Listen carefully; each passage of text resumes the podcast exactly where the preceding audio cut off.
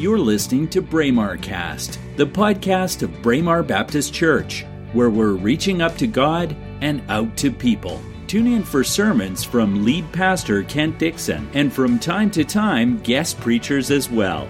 Welcome to Braemar Cast. Good morning. And welcome. I can only do that prayer voice for so long. I just don't have it in me to do it any longer. Great to see you all this morning. And, um, and let's face it, this would have been an easy skip. This would have been an easy Sunday to skip. You have already, lots of you have already been here 22 and 24. Uh, you're still in recovery from overindulging 25, 26. And you've, you've got to build up your stamina for 31. Plus, you knew that Pastor Kent wasn't going to be here today, so he's not here to check. Um, if you could overcome all of that and be here, then you can pay attention to the sermon too.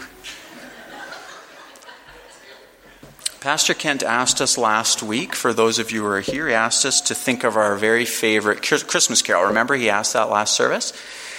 And, um, and I wasn't prepared. Some of you were like, you were right there, you had it, and, and I wasn't prepared. I was kind of off guard.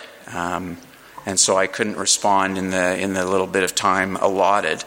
Um, and so I thought about it. I thought about it a bunch this week. I thought, ah, okay, so um, there's so many good ones, right? So I thought Silent Night, and I thought, oh, Little Town of Bethlehem, and and I thought, yeah, come all ye faithful. Like there's just so many good ones. And then and I pondered that and reflected, and I finally thought really there's there's just the one and it's this is the best You're a mean one, Mr. Grinch. You really are a heel. You're as cunning as You're as cunning as a so who could resist right i mean there's number one there it is can anybody tell me who sings that song in the original version i knew you wouldn't know come on boris karloff karloff so yeah it was it just struck me it was it came down to either you're a mean one mr grinch the only one that was close i had to admit it was a bit of a toss was uh, was grandma got run over by a reindeer that's a, that's a classic, too. I hope each of you had a great Christmas. I hope you were surrounded by people who uh, care about you. I hope you ate well, but not too well. And, uh, and I hope that Christ had a meaningful uh, place in the celebration. Um, I love, I just love reading the Christmas story. It's one that draws me back all the time. I love the birth and the manger and the, the shepherds and the angels. And again, no Christmas is ever complete until Linus reads his part in the Christmas play. Today, as we begin to transition from Christmas church to post Christmas church, um, let's not forget all that Christ did for us by coming. A part of the Christmas narrative that I often I often think it gets sort of overshadowed is the story of Simeon. Um, this is this was in that little that little ten uh, page thing that we got given a few weeks ago, and I don't know how many of you got to it, so I actually want to read it because it's so good. This is Philip Yancey's commentary on Luke chapter two, verses twenty-five to thirty-five, which is the Simeon part. And what he says is in Luke's account of the Christmas story, only one person, the old man Simeon, seems to grasp the mysterious nature of what God has set in motion. This child is destined to cause many in Israel to fall and many others to rise. He has been sent as a sign from God, but many will oppose him, he told Mary. And then he made the prediction that a sword would pierce her own soul. Simeon knew, this is the part I love, Simeon knew that though on the surface little had changed, Herod still ruled, Roman troops still occupied Israel. Underneath, everything had changed. God's promised redemption had arrived. That is what we celebrate at Christmas. And that is the first mini sermon. Turn with me now to Matthew 1 1. That's the Bible, is that huge, heavy book in front of you. Matthew 1 1. Perfect place to start. And what it starts with is it says, a record of the genealogy of Jesus Christ, the son of David, the son of Abraham. And then in verse 6 it says, Jesse was the father of King David. David was the father of Solomon, whose mother had been Uriah's wife. Are you feeling inspired? It's just a single, innocuous little verse in a long genealogy that we never really look at, covering 42 generations and leading us right up to the birth of Christ in a manger. And yet, behind that single solitary verse lies a tale a tale of intrigue, infidelity, and murder that only God, only our God could or would have used to carry on the thread linking Abraham and the first covenant to Jesus Christ, the Savior of mankind. Today, we come to explore that tale. So turn with me, if you can find this one, to the book of 2 Samuel. And we're going to look at chapters 11 and 12. 2 Samuel is in the Old Testament, that's the early part. And surprisingly, it comes right after 1 Samuel. And then right before 1 Kings. It's a pretty long chapter, so I'm actually going to summarize the action because I didn't think you want me to read that much. So, 2 Samuel, starting in chapter 11, the year is around 1035 BC, and it's springtime. When in those days, restless kings went off to war with their armies. It's kind of what they did, I guess, in the spring. But this spring, 1035 BC, King David stayed home and sent out the army without him. With clearly not enough to do, and way too much time in his hands, uh, David had an affair with a married woman named Bathsheba, who was the wife of Uriah. Remember what we just read in 1 6. There's, there's Uriah. And not only didn't he have an affair with her, he got her pregnant. Things then go from bad to really bad when David decides that the solution to this problem is to have Uriah killed. Not sure how he came up with that idea, but it came to his head. This plan succeeds. David marries Bathsheba, and the cover up is complete. David breathes a big sigh of relief, pats himself on the back, and prepares to settle down and live happily ever after until we get to that ominous little sentence at the very end of chapter 11, where it says, But the thing David had done displeased the Lord. Or, as our mums taught us, we never really get away with anything. Because even though we can fool the world, and in this case, even fool ourselves, we never fool God. And I think many of you would agree we never fool our moms either. So let's continue on in the story with chapter 12, where we see God use a prophet, the prophet Nathan, and a parable to open up David's eyes. 2 Samuel chapter 12 verse 1. The Lord sent Nathan to David.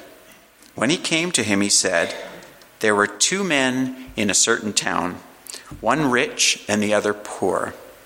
The rich man had a very large number of sheep and cattle, but the poor man had nothing except one little ewe lamb he had bought. He raised it, and it grew up with him and his children. It shared his food, drank from his cup, and even slept in his arms.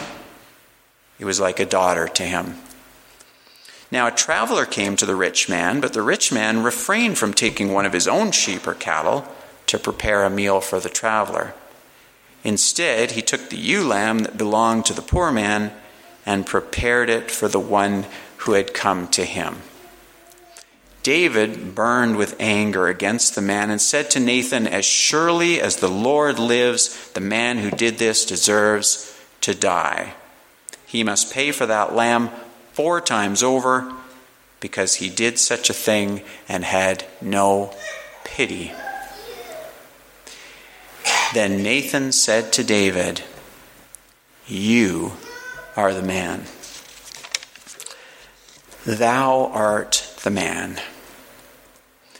I want you to try to imagine David in that moment of stunned silence. He thought he was home and clear, and he had no idea that this sin would matter to God. I have a couple of questions for you. If you were in David's shoes at that moment with Nathan, how would you have responded? What would have been your thoughts? And how would you have felt? And what would you have done? See, an, ama- an inevitable part of our amazing journey with God is that we will sin and we will fall short. Our sin puts a gap or a barrier between us and our Lord. Then God reaches out to draw us back. Sometimes He will use our conscience to help us to see what we've done. Sometimes He will allow us to suffer the consequences of our sin until we cry out to Him, which is what He did with David.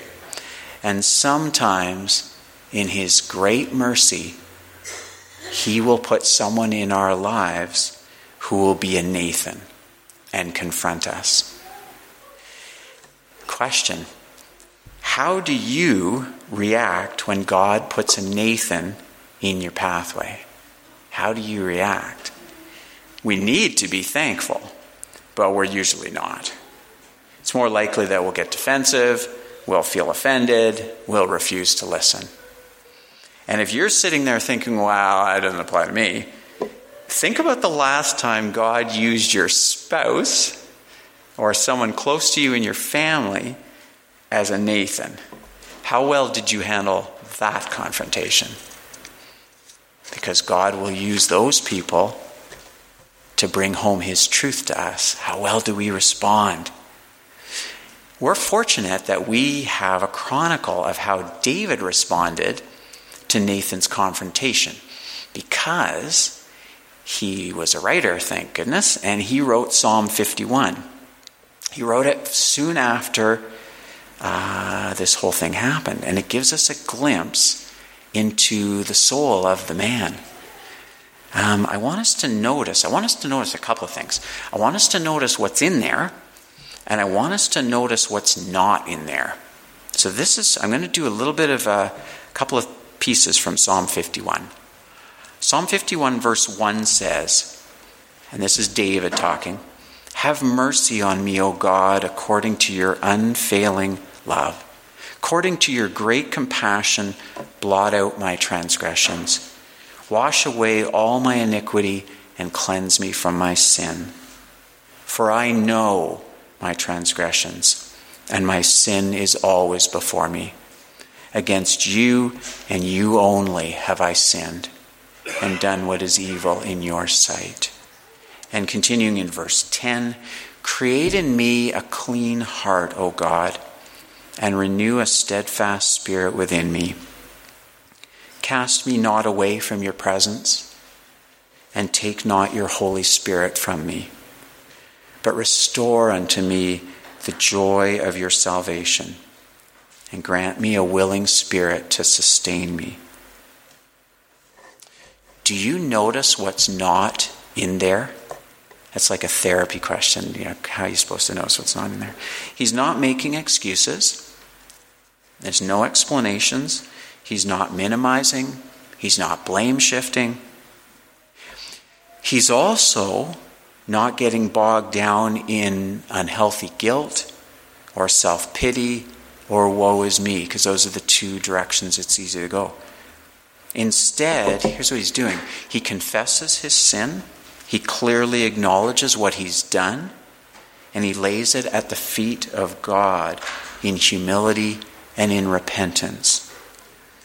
And this is the beginning of his journey back, back from tragedy to reconciliation. It begins with genuine repentance. I want to read you a couple of quotes that I came across that I just thought are so much better than anything I could have written. When the Holy Spirit shows us an area that needs repentance, we must overcome the instinct to defend ourselves. We, and this is part I love, we must silence the tiny little lawyer who steps out from a dark closet in our minds pleading, My client is not so bad. And a second quote, this is from David Wilkerson When you repent of your sin and are broken before the Lord, He sees you through every step of the painful consequences. His mercy, grace, and goodness enable you to bear it all with hope. I love that quote. If one of your personal spiritual goals for the new year is to establish a relationship with God or a closer walk with the Lord, then let me encourage you to meditate on Psalm 51 and biblical repentance. Here's a thing as we get closer to God, we actually get more sensitive to and conscious of our sin this awareness can either trip us up or it can make us humble. The path of repentance that David exemplifies is hard because it means letting go of pride and of ego and of guilt and of self sufficiency and laying them all down. In return, what God promises is a peace that passes understanding and a strength that we can both lean on and depend on. Does it seem remarkable to you that the God who runs the universe, who could have selected whoever he chose for that list, would allow David, this David, to be part of the lineage connecting Abraham to Jesus. Doesn't that seem remarkable to you that he would include him in there? But then I guess it shouldn't surprise us. After all, he also chose you and me to be a part of his family too. Let's pray. You've been listening to Braemar Cast, the podcast of Braemar Baptist Church. We hope you enjoyed this episode. Please subscribe to our podcast and share it with your friends. You can also visit our website at braemarbaptist.com. That's B R A E M A R Baptist.com. God bless you.